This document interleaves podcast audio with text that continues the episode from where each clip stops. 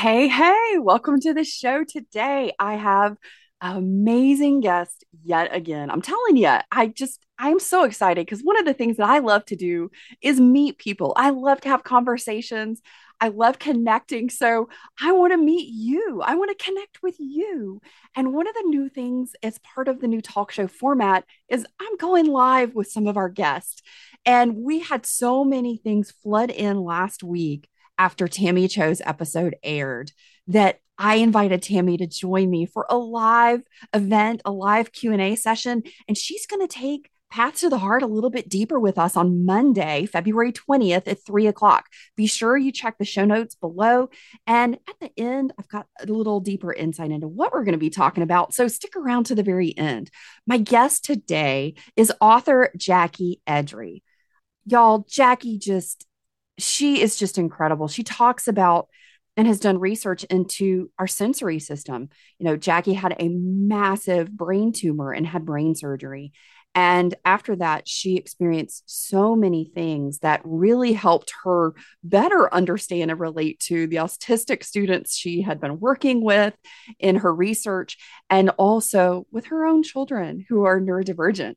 And she said, Oh my gosh, so many things about the sensory system and the movement, how our bodies move and regulate. So we actually talk about some stimming in this and, and like it's not a quote unquote behavior, you know, and we are going to mention and talk just a little bit about some ABA things that came up in Jackie's world that she was not happy about that really changed the course of her research and her life.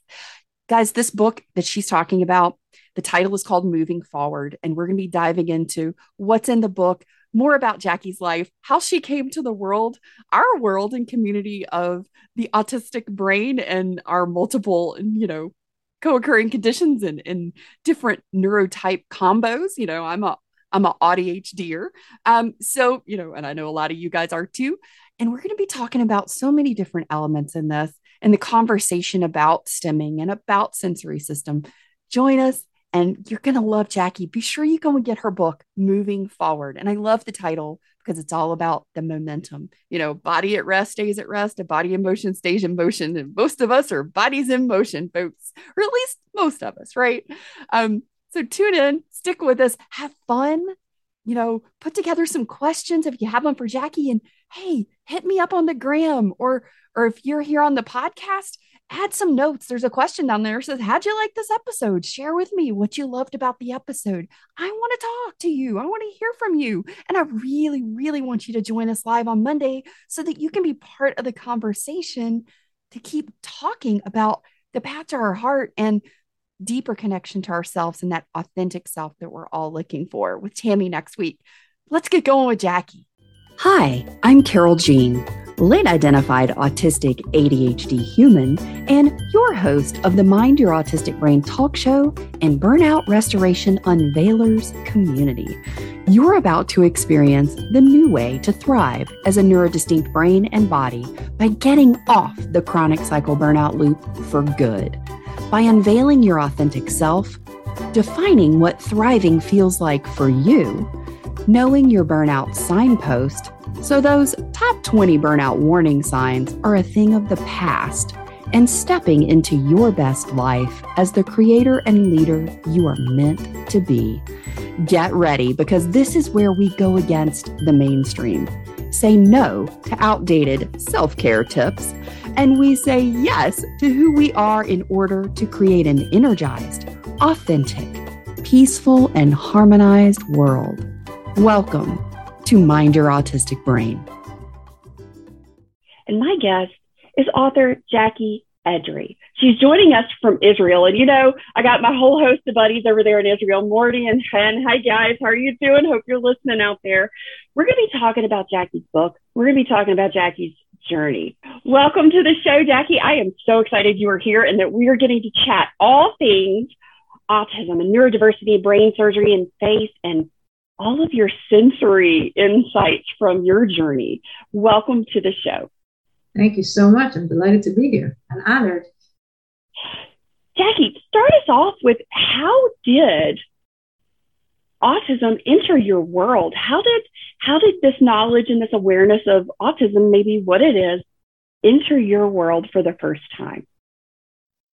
but actually, I was in high school. It was a million years ago, and autism was. I, I think the statistics back then were something like one in ten thousand or something. It was like barely known. It was definitely a long time ago, and and a group of pa- some parents came and said they were setting up a program for their son a home program. It was kind of like a, it was a Son-Rise. It was a book that at that time Barry Neil Kaufman. They were doing sort of a child center approach uh, therapy in their home, and they were looking for volunteers. So I volunteered, and I met this beautiful little boy. His name was uh, he's just gorgeous little child, and I stayed with him for a few years. And all the time I was going to be a veterinarian. We, that was very interesting program, very child centered, lots of games and fun. And he, he started to progress. Um, and I, I, fell in love with him. And then I went to college. I was doing pre med, pre vet stuff. And then a friend of mine said, Oh, we, there's a camp. The Association in Manhattan for Autistic Children has a camp in, in, in the mountains. Um, take these kids out of the city to upstate for, for the summer. Do you want to come work? So I said, Sure. So I spent three consecutive summers at camp with, with the teenagers and it was an incredible experience. Also, we did light whitewater canoeing and mud fights, like everything was treating the the kids just like regular kids, just had communication difficulties and whatever they had. Most of them were nonverbal, but everything else was totally regular, and we had a great time. Um, and then after that, I decided that I was really had to examine autism more in depth, and I was curious about uh, how exercise influences the stimming because I thought that what was going on in the camps is when we were doing stuff with kids, swimming, whitewater canoeing, a lot of sports, the stimming would naturally de- decrease. And then I would see kids in a, a, school setting or something, it was much more. And it was I was curious. I thought maybe if exercise would uh, would help reduce the stimming. And what, not, what I know now is balance out the sensory system. But at that time, that was that was the language that I had and what I was thinking.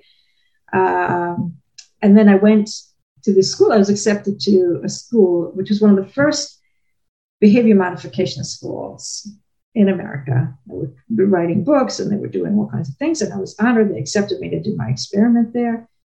And I walk in and I saw what was now called ABA, but it was it was such a traumatic experience for me to see what was going on with these kids. And lo and behold, even though it was a different state, the child I'd worked with had been moving around and was in the school, but he was a teenager instead of uh, you know five. He was now thirteen, and he was aggressive, frustrated. It, it, was one of the saddest things I'd ever seen. I, and I switched my thesis to why somebody should not do behavior modification and have more uh, uh, the only one thing is like normal is not not normal as per sick and normal, but like typical ways of educating kids, uh, autistic kids, as opposed to doing this this artificial stuff. You know, this signing and tying kids in chairs, doing sweets every two minutes, and padded rooms and all. I can't even think about it without getting off base. So that was my so I changed my thesis and I wrote a thesis comparing the two different kinds of three different environments and and then I left it. And then I moved to Israel after college. And I got married and had a family. And my, my second child, my son, was autistic. So I had all the preparation that I needed. And I was very fortunate and blessed. This is part of the faith, faith stuff that, that God had definitely prepared me, given me the tools I needed to understand never to go down the ABA route with my son, which was highly recommended to do that. I'm very fortunate that he didn't and to understand what I was up against, as opposed to thinking it was just terrible, horrible, scary things, rather than it was just a difference. And we had to learn to teach him in a different way and make accommodations for him. And then I had another bunch of kids, and all of them are neurodivergent in different ways. Um, and it's great. I love that. You probably have the most entertaining household. Oh, yeah. I know our household is very entertaining with so many neurodivergent brains. it is. We never get bored. I And when they do get bored, then the dog keeps busy, so it's okay. I know. I think our between all of us and the dogs, we we stay pretty active and busy. Oh, yeah. So, Jackie, I'm really interested because some of the things that you mention and talk about, and this sort of your passion, is the sensory aspect. Because you had an event in your life that changed your sensory system. Would you share a little bit about that with us, please, and sort of what your insights have been and and how you you have found that the things that you're using to help in your sensory regulation is something that also is helping autistic people like myself. Sure. Um, well, when I was uh, in 2003, I started to feel kind of like a car that was running out of gas. I just wasn't wasn't okay, and my, my tests were okay, my blood work was okay, and I just didn't feel right. I started losing hearing in, uh, one of my ears. Uh, I felt like I was hearing through wadded cotton, even though my hearing tests were were okay. Um, there was I couldn't understand what people were saying to me on, on the left side of my uh, my left ear, and and I started to get a stiff neck and, and headaches and all kinds of funny things, waking up at night with pressure headaches. And after about a year of this feeling awful, um, my uh, ENT sent me to a, an MRI. and turned out I had a whopping huge tumor on my brainstem with all these critical nerves involved. And it was it had been there for many years, but it was a slow growing, unfortunately, uh, benign tumor. Thank God, thank God it was benign, but it had gotten so big. It was like five centimeters round uh, on my brainstem, which is a small part of the brain. It's just taking over the whole thing, and the nerves involved. Very, very dangerous.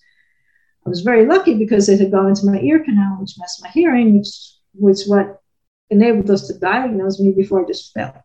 Uh, the doctor was very surprised I was on my feet. And within a few weeks, I was uh, in surgery and had a very long, complicated surgery. And when I woke up, I had all my sensory perception and processing scrambled.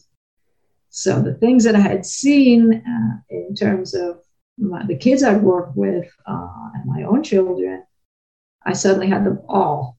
Uh, all of my senses were disorganized. And in addition, there was no coordination. I didn't. I had to learn how to uh, walk, talk, eat, swallow. Um, re, you know, reorganize my body. To date, I have issues with my body. I have uh, my left side is not particularly. It's not as functional as it could be, and I can't use my left arm particularly well.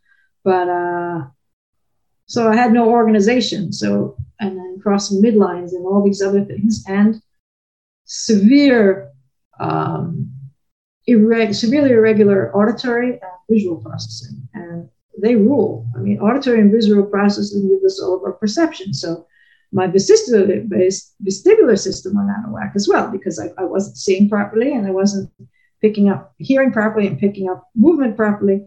So I would get vertigo, my world would turn upside down. I had uh, Irlen, what's, what's diagnosed, it's called uh, Irlen syndrome.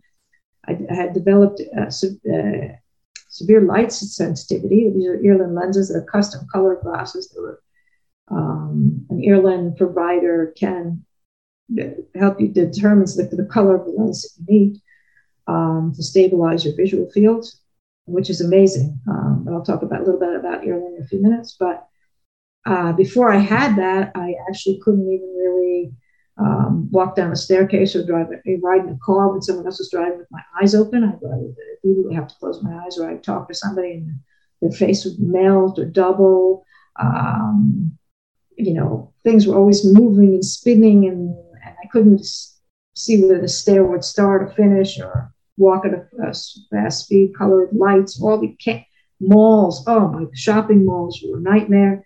And school performance was even far worse nightmare. I couldn't even think about going to a wedding, any kind of concert, any, you know, like all my senses were just scrambled.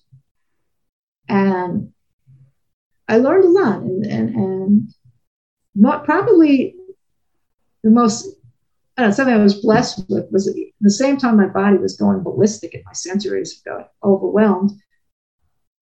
At the same time, I was always stepping back and analyzing what was going on which was kind of curious, you know, like trying to figure out what it is and thinking, oh, now what is what is that? How does that apply to my son and the other kids that I've seen? And And this is very interesting. What part of my brain is doing? So it's like there's two voices going on all the time in my in my head. The the one that had been the parent, teacher, somewhat, I don't think I was ever completely neurotypical, but somewhat neurotypical person to the one that's living in this body that's doing whatever the heck it wants, and my sensory process, whatever it wants, and, and trying to figure out um, how to help myself and then pass that along to, to help others because sensory stuff rules. I mean, if you have a whacked sensory system, nothing, no matter of reasoning, can make you overcome that. You have to compensate it. You have to calm it down. So I could not say, I'm going to go into this loud uh, performance um, or this, you know, party or this graduation because my kid's there, and I'm going to tell my brain to ignore the other stuff going on there. There are not the flashing lights, the loud sounds. I'm going to tell my brain to ignore it because I know it's not threatening and scary. It's just, it's just, you know, I'll ignore it that I'm going to be dizzy. I'm just going to sit there and I'm going to enjoy it because it's a great thing. Well, I could say that to my brain, but my brain wouldn't care because my brain would go nuts the minute, five, ten minutes, and then it would shut down parts of my body. I couldn't walk. I would freeze. I would like have this flight, you know, fight, flight, freeze, uh, all these reactions, even though cognitively at the same time I was trying to negotiate with my brain. It doesn't work. And that was a real insight because I, I realized you just, there's no point in fighting with sensory stuff ever.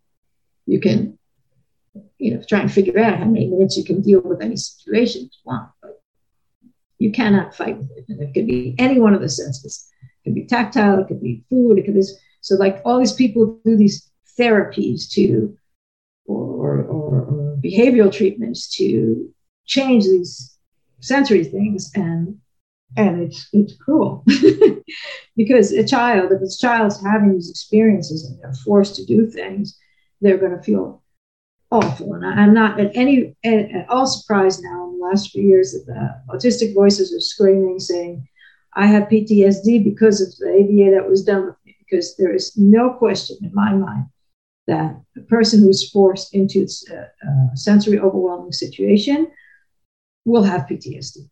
It's very traumatic, physically, emotionally, and everything. And if that's the one of the main reasons I wrote my book was to get that information out there because I know there's um, such a huge industry behind all of these things, and it's it's uh, and parents are are also um, taught to assume that their, their kid is really messed up um, and their, their, their, stimming is, uh, is uh, behavioral things that need to be changed and stuff. And, and really, it's not.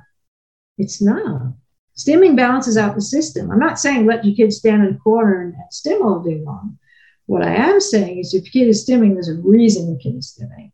And you can go to that child and try and see what the problem. Now, sometimes just changing something in the sensory environment, or sometimes just engaging them will calm their sensory system and balance it out. But it has a purpose, and when, when the, the body no longer needs it or the brain no longer needs it, the stim goes away on its own. And, and the interesting thing that happened to me was that my physical therapist is she works she worked with adults she was a neurological physical therapist and vestibular and, and things like that. And I, I got this feeling like these weights were pushing my body like, like, like, like, I don't know, like 50 pounds were, pushing me. And I couldn't stand up straight because these weights were pushing me. It's crazy stuff was going on in my body. But I was standing there and it was pushing me. And so I find myself in the kitchen, like rocking back and forth. I'm standing in the middle of the kitchen, I'm laughing at myself because I'm saying, what am I doing? I'm standing in the middle of the kitchen rocking, right? But the physical therapist came and she said to me, Hold on to the chair and rock back and forth. And I looked at her and said, What? She said, Hold on to the chair and rock back and forth. And I said, No, why are you telling me to do that? She said, Because rocking balances out the vestibular system. I said, Really? Now, if I was an autistic child, you would tell me I was I was stimming and behaving badly, and you were trying to get me not to do it. And you, here, physical therapists, are teaching me to rock. I couldn't believe it. It's an amazing thing because yeah stimming is, and one of the things that I try and, and highlight and talk about is, you know, there's this misconception, this false belief that stimming is a negative, that it's a bad thing. That you are right. you should suppress it. You should hide it. It's annoying. It's distracting you know. In the classroom you you distract other children in work. Yeah. you know it's distracting people can't concentrate you know and all of these things that that are highlighted as negative. Yeah. i'm sitting here stimming i yeah, have this fabulous spiky ring that i roll on my finger back and forth and it helps me focus. And i do it all the time yeah, you don't see what's going on under, my, under, under the table here, but that's okay. but you know, growing growing up, I I recognized I had these stims, things that were subtle, but that helped regulate. Like, like I would push my fingers into my thighs and count, and I would mm-hmm. keep a rhythm or make things move. And it was all about regulating my mm-hmm. my system. It was all about focusing or channeling my my excess ADHD energy, um, and being and it allowed me to feel good. Yeah, it allowed me to feel focused, to feel calm, to feel happy and joyful. I mean, I run, and I didn't start running till I was 42, and I'm 48 now. So when I started running, first of all, it was like the most horrific, torturous thing in the whole wide world, and I hated it, but I knew I needed to do it. There was something in my brain that just said, You need to try this because there's a happy in there. You just haven't found it yet. So I'm yeah. like, Okay. So I just kind of kept going and I did it at my own pace. And all of a sudden, one day I was running and the vibration mm. and the rhythm from my shoes on the pavement, I didn't realize it till I'd gotten home and maybe even a day or two later, where really, really gay, gay, I got the download, right? You get those downloads when you yeah. something, uh, uh, you know, sort of the epiphany happens. And yeah. I was sitting there, I went, oh my gosh, I've had so much calm in my body and quiet in my mind, and I've had focus and I felt good. I slept better and I started to recognize that that running became, it was really a regulation for my body. And it was, it was my stem. You know, when I stand in line and I have to wait at the grocery store or something, I rock back and forth from foot to foot. Mm-hmm. Um, I'm constantly, I am a body in motion that stays in motion. and it's, you know, one of the things that, that I studied um, was vision science and specifically vision therapy and how you regulate and find your center of balance and how quite often there are things that have happened that can throw off how our brain processes what our center of gravity is, what sure. our balance is. And so I love what you're talking about. So, Jackie, I love the way that the title of your book starts moving forward, the mm-hmm. action. It's moving forward.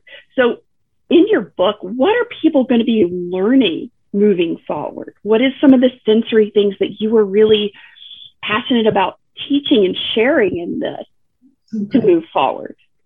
Well, um, moving forward is really something, everything to do in life. Okay, for me, um, we can uh, have lots of ups and downs, good days and bad days, and, and, and successes and failures, and, and, and and not want to get out of bed in the morning and you know, all kinds of different things. And and moving forward has to do with every aspect of life is to just keep going and growing and learning and doing and challenging and figuring stuff out. And and that really is how I try to live my life. Um, and I, I don't think, you know, like society is so so goal oriented and the schools are so so goal oriented and, and comparing one person to another and then you go and what do you do with your goal now? And and, and I and they're so focused on the goal it's not really on the process and I, I like to look at things as part of the process because what you do every day uh, as part of the process is that forward movement. And that's for me um, the focus. And, and that's why I chose the title.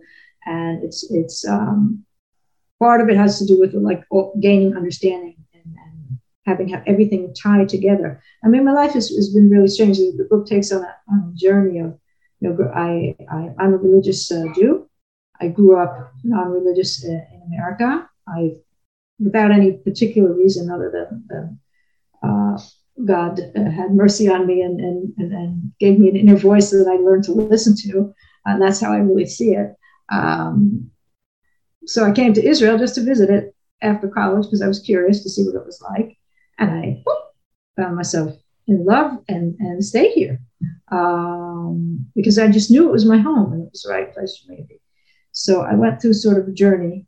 Um, and then that journey, so it was spiritual movement where it was understanding who I am, who my people are, where I come from, uh, what my place is in the world, and that constant asking myself, why, why am I here? And, and what's my mission? And what am I, uh, what am I, what am I supposed to do with my life? And actually, that, that's the theme that runs through almost all of my book. And certainly the, the time I was operating healing is how do all these different pieces fit together in my life? Because, you know, I always wanted to be a vet, and then suddenly I'm, I'm with autism, and then I have an autistic son, and then I, uh, you know, I wind up working in in, in education and marketing and all these things, not thinking that was where I was going to go in life. And then, and then suddenly I'm, uh, I have brain surgery and then I wind up sensory scrambled. And then uh, that gave me all these insights and understanding about my purpose in life and about autism and my, and all the kids, all the different types of uh, neurodiversity.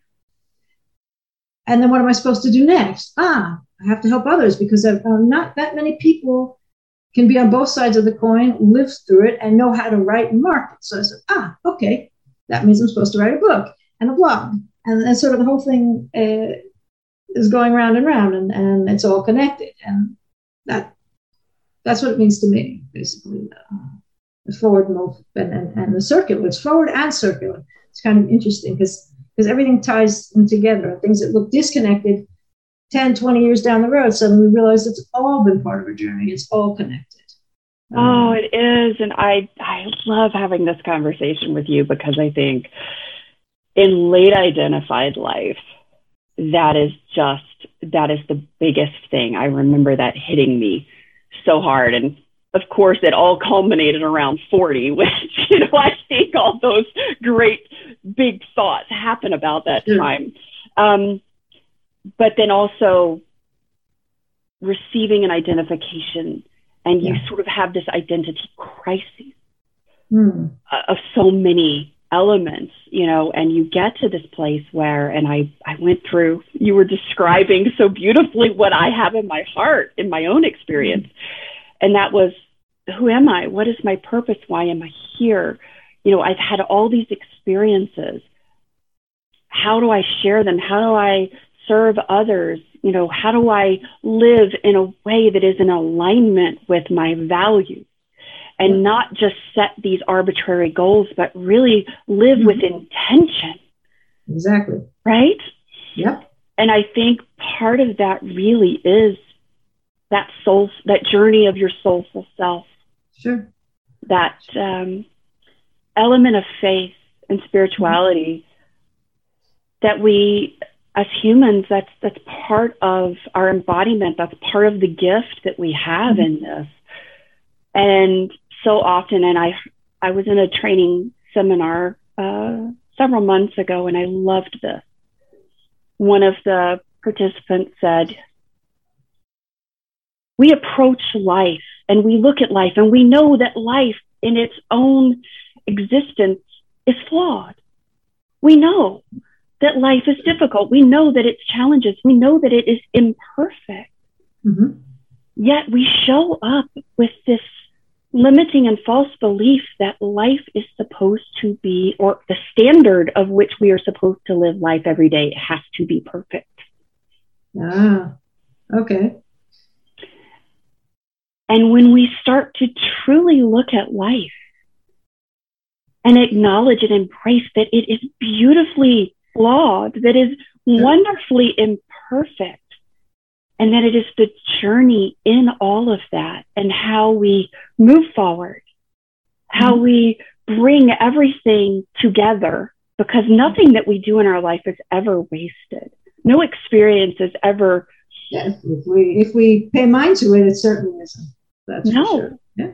And I love how you how you bring your your your soulful self, your purpose, your experiences into your book and how you're describing your journey in this. Jackie, if you had to share the one thing that you would like someone to take away from reading your book, what is that one thing? Oh, that's a hard one. So I had to give it a really long title because I couldn't limit to one thing. Um,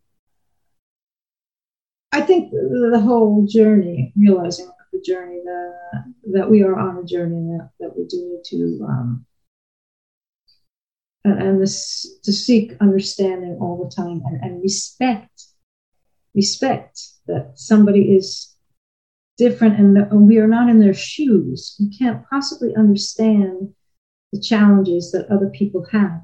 And we must never ever assume especially if someone can you know be masking or or that's one thing that happens a lot. Another thing like my son is practically nonverbal.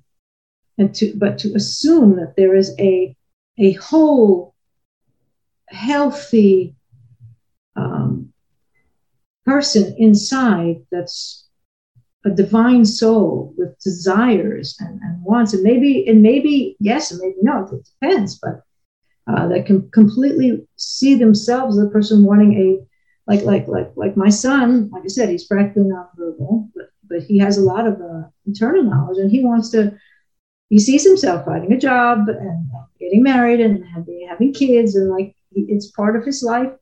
Um, and even though it, it might be difficult to achieve those things, one must always assume that, that everybody has their internal desires, even if they can't express themselves. Um, and to, to try and always do the searching, searching what, what our purpose is and to, searching what for other people to, to, to uh, you know, I think our mission is to make life better. And I do, and, and, um, and the book talking about the pandemic as well and and and you know what all this means everything. And, and i think a lot of it really is that we're here to figure out our journeys and, and and to try from where we are to make somebody's life better. I think that's that's really the message that's from start to finish. That, that's what we need. Everyone can do it. We shouldn't be pulled down by the, the corruption and the terrible things the governments are doing in the world, particularly now, uh, which is very upsetting. Um, but say, okay, I can't necessarily combat all this stuff, but I can start in my home and my, my, my community and, and gradually reach out and jump on LinkedIn and then you can meet lots of people and do it. But, but uh, to try and look around you and, and see what people need and make an impact, a positive impact because um, we all have the power to do that. We're, we're all here for a reason. It's divine, all divine humans with a purpose. And one person's purpose might be that they won't be able to talk their entire life and they will need services, but that everyone around them learns to be better humans. Or, or that they, when my son, my son was in a, um, he was in a, a pre-army prep program here in Israel, and he was the only person that was in inclusion there. And most of the other guys now are officers uh, in the army. Uh, but the rabbis, they said uh, that he really helps them because the other teens there learn that they they don't have to speak badly of others. They they can try hard and they can overcome their their their uh, their barriers. There's a different way to do things and he actually by watch by observing him in his quiet way they all grew so I mean, everyone has a purpose, and it's just trying to understand that. Oh, Jackie, I couldn't agree with you more. I think that is something that is is also one of the things I value greatly: meaningful work, contribution, growth, wisdom, and health. You'll see my value business I definitely here. see it. And I think that is such a beautiful place to be, where we have the space and the agency within ourselves to reflect on those things. Mm-hmm. Because I think so often we get caught in the the comparison trap, which is of course the thief of joy and and the survival. Yeah. So many of us are just seeking to survive so often in our life. Mm-hmm. And one of the questions that I started asking and that I would love to know from you because I think that reflection brings about awareness, and awareness gives us the clarity or at least the direction to start moving forward. Mm-hmm. And I think we have to pause to reflect. And so, my question for you is looking back on your life, and if you look at, at all of the things that you have been through and the challenges you faced and the, the mountaintops you have climbed to, because that rare air is only meant for a small time mm-hmm. before we, we climb our next one. What do you look back and it's the one thing you could say, I wish I had known this, or I wish I had done this differently, or I wish I hadn't done this, that mm-hmm. created the biggest pivotal place of awareness and growth moving forward for you? Uh, that's that's a, that's a really difficult. I, I don't know if, if I can I can give you a, a specific answer on that. I mean, it's kind of a philosophical thing, you know, like uh, part of Judaism. Before you go to bed every night, you say, you know, you say a prayer and, and you do a, a reflection. You think about everything that's been positive or everything that's been negative and, and, and during the day. And, and also part of Judaism is is this understanding that we have come to this world to to fix something. Whether it, we were another spirit like if we were you know reincarnation or, or whatever but we didn't finish our journey in the last time around and we're here to fix something. So that actually the things of the imperfection that you were talking about you know uh, part of judaism i mean we it's an awareness that we are imperfect. And we we will encounter imperfections. And and and if we have these trials and tribulations it's because we need to, to fix them. We need to address them. There's something that, that's not finished yet. Um, and that that's a fundamental base of the, the philosophical part of, of, of Judaism. Um, if I had known more about, you know, like it doesn't really help me to uh, look and say, oh, you know, why'd I do that?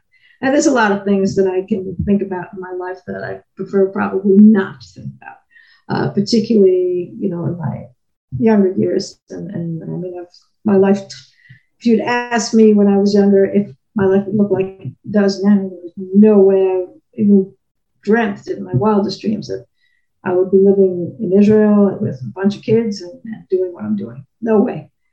Um, but there's no it's not a one thing. It's just this this, this understanding that even though I, I might have messed up with a lot of things not might have i messed up with a lot of things. There's no question. But if that that was part of the journey part of it was things i was educated uh, with different value system than the value system i adopted. Um, and part of it is, you know, things I've been aware of. Part of it was culture, and part of it was eh, there's so many different factors. So one can sort of look at look back and, and, and be sorry. One can say, okay, I learned part of the journey, and I'm not going to wallow in my um, mistakes. I'm, I'm, fortunate that my mistakes weren't mistakes usually that were, were harm, hurtful to others. I mean, that, that was something, you know, I tried not to do most of my life. But, but I think that's another part of Judaism is you can always um, repent and, and, and start over. And, and, and there are sins, you know, like sins, if you want to categorize them, sins between a person and God. And there are also sins between people if you don't treat people um, the way you want to, or they should be. And, and, and to, to understand that we always, no matter how bad we, we mess up, we can always say, okay, I'm going to try now. I'm going to do something new. I'm going to, I'm going to try and fix these things that need to be fixed and move forward. And again, we're back to the moving forward, right? And the back to the forgiving oneself for, for those past things. Because I think if a person focuses on the, the half empty, and, and that's the other thing, the, the, the appreciating what you have which makes life peaceful. If you every day just, even through a hard period, say, but wait, I can do these things. You suddenly realize how much you have. So you, you know, that like other stuff becomes unnecessary. Like people, I want the become very materialistic and we're brainwashed all day long by advertisements and all these things we must absolutely have and need. You know, I guess you know, because I got walloped over the head and uh, wake up and and I realize that um, I have to learn how to swallow because I can't do that, and I have to learn how to talk, and I, and I can't take five steps to, to, the, to the toilet on my own. And like you get to this point where you have, um, you realize that so many little things we take for granted, you know, we shouldn't. Or that, you know, my son doesn't say mommy until he's five, and then suddenly he doesn't. Wow. If we just take the time to appreciate the little things of life, then life becomes peaceful and, and, and good. And, and, not easy necessarily, but inner peace. Um, I love that. Answered a little bit. I don't know if that answered your question, but it kind of. It did. It did. And I think you shared so beautifully. Jackie Edry, thank you for being here. Thank you for sharing your story. Thank you for writing your book, Moving Forward reflections on autism, neurodiversity, brain surgery, and faith. All of the links to Jackie's blog, jackiesbooks.com, her book below, and where you can find her on LinkedIn will be in the show notes below. Be sure you check out Jackie's book because I love how she describes this the sensory scramble. I think we can all relate to having moments of sensory scramble, and it's a mm-hmm. really big conversation. So be sure you check it out. Thank you so much for being here today, Jack. My guest last week was Tammy Cho, and we were talking about burnout and how it shows up in the body. Tammy is a self love embodiment guide. And guys, you have been sending messages. You have been chiming in after listening to that episode. And I mean, like, I think it was in like the first five or 10 minutes, there were like 350 of you guys like already listening or watching that episode with Tammy and you're asking for more. And Tammy has agreed to do a live with me on Monday, February the 20th at 3 p.m. We will be on the Mind Your Autistic Brain talk show channel over on YouTube. The link is down in the show notes show notes below. So, one of the things that in the unveiling method, when we're going through our values section, that comes up as one of the top values that clients in the unveiling method are, are looking for, that are part of their value system and something that's really important to them. And it's not going to shock you because it's probably one of yours too authenticity. And that I think is a result of the fact that we recognize that we've masked or camouflaged and it's you know, we get to this place in our late identified life of like, well, who am I? Who is the authentic me? I didn't really have a, an opportunity to discover that. And Tammy has this fantastic program, and we're going to be talking about what is it to sort of be authentic, to to seek that, to to take that path to your heart, to start trying to connect deeper with yourself, you know, who you are, who you believe yourself to be, you know, if you're an ambitious thought leader, if you're a visionary, if you're a change maker, if you're seeking authenticity, this conversation is absolutely for you on Monday. Come join Tammy and I live. This is one of the new changes that's going to be coming about here on the talk show is I'm going to be hosting live discussions where you can come join us, jump in the chat, say hi, tell us where you're from, you know, share your question, maybe share your experience on the topic that we're talking about.